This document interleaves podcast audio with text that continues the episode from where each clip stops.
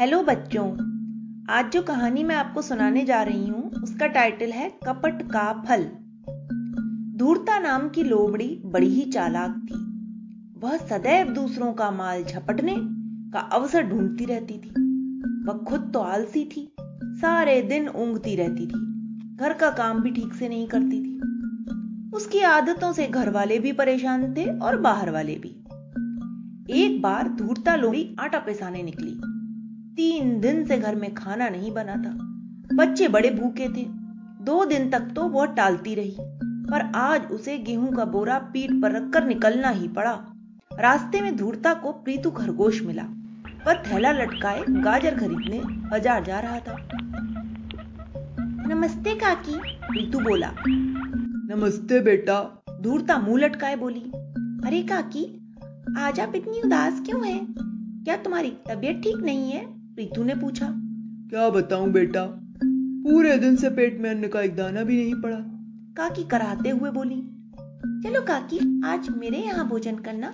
खरगोश बोला पर तुम तो कहीं बाहर जा रहे हो।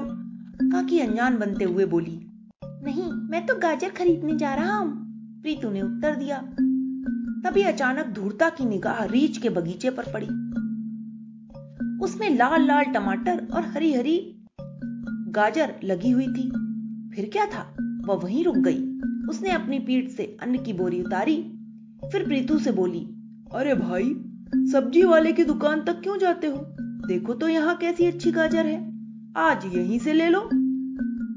पर काकी, बिना पूछे गाजर तोड़ना तो चोरी होगी।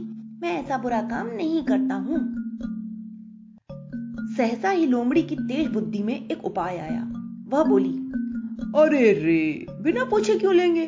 खेत से पूछकर गाजर तोड़ेंगे ना? खेत भी बातें करता है, प्रीतु ने पूछा। हाँ हाँ देखो, बोलेगा दूरता बोली। फिर उसने ऊँची आवाज़ में खेत से पूछा खेत भैया, हम बड़े भूखे हैं, कहो तो गाजर तोड़ ले?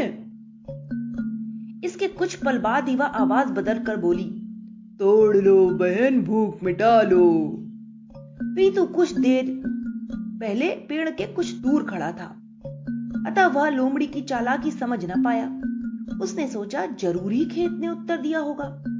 लोमड़ी ने जी भरकर गाजर तोड़ी, खरगोश का पूरा थैला गाजरों से भर गया।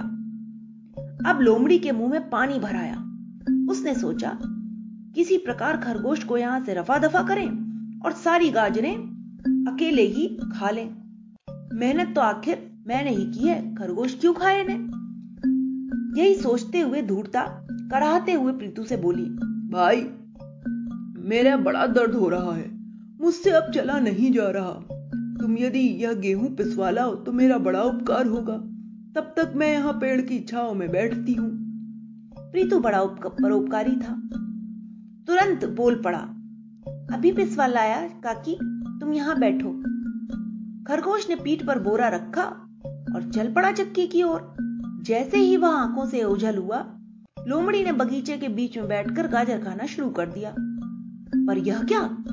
अभी दो चार गाजर ही खाई थी कि झाड़ी के पीछे से रीछ घूमता हुआ निकल आया। जैसे ही उसकी निगाह धूरता पर और गाजरों से भरी टोकरी पर पड़ी तो वह गुस्से से लाल होकर बोला, लोमड़ी को फटकारते हुए उसने बोला, अरे धूरता, तुझे दूसरों की चीज़ चुराते खाते शर्म नहीं आती? मैंने नहीं चुराई ये गाजर। ये तो खेत से पूछ कर ली है। दूरता अकड़ कर अपनी गर्दन तान कर बोली अच्छा अच्छा मैं भी खेत से बातें करता हूँ। रीछ बोला वास्तव में हुआ यह था कि रीछ झाड़ी के पीछे खड़ा लोमड़ी और खरगोश की सारी बातें सुन रहा था। उसे भी एक तरकीब सूझी। खेत भाई क्या इस लोमड़ी को दंड दूँ? रीछ ने पूछा, ज़रूर दो। आवाज़ बदलकर रीछ ने फिर कहा।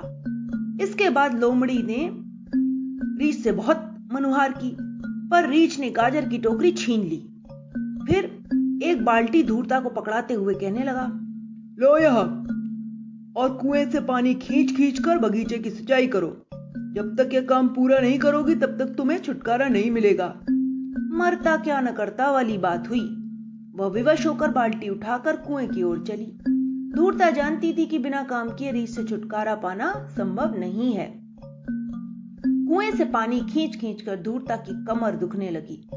एक बाल्टी, दो बाल्टी, दस बाल्टी, उफ, फिर तो बीस बाल्टी पानी उसने खींचा, तब कहीं जाकर सिंचाई पूरी हुई।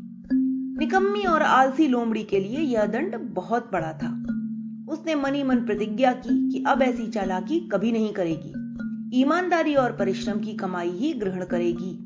तो बच्चों, इस कहानी से हमें यही सीख मिलती है कि हमें कभी भी किसी की चीज़ नहीं चोरी करनी चाहिए, किसी को धोखा नहीं देना चाहिए।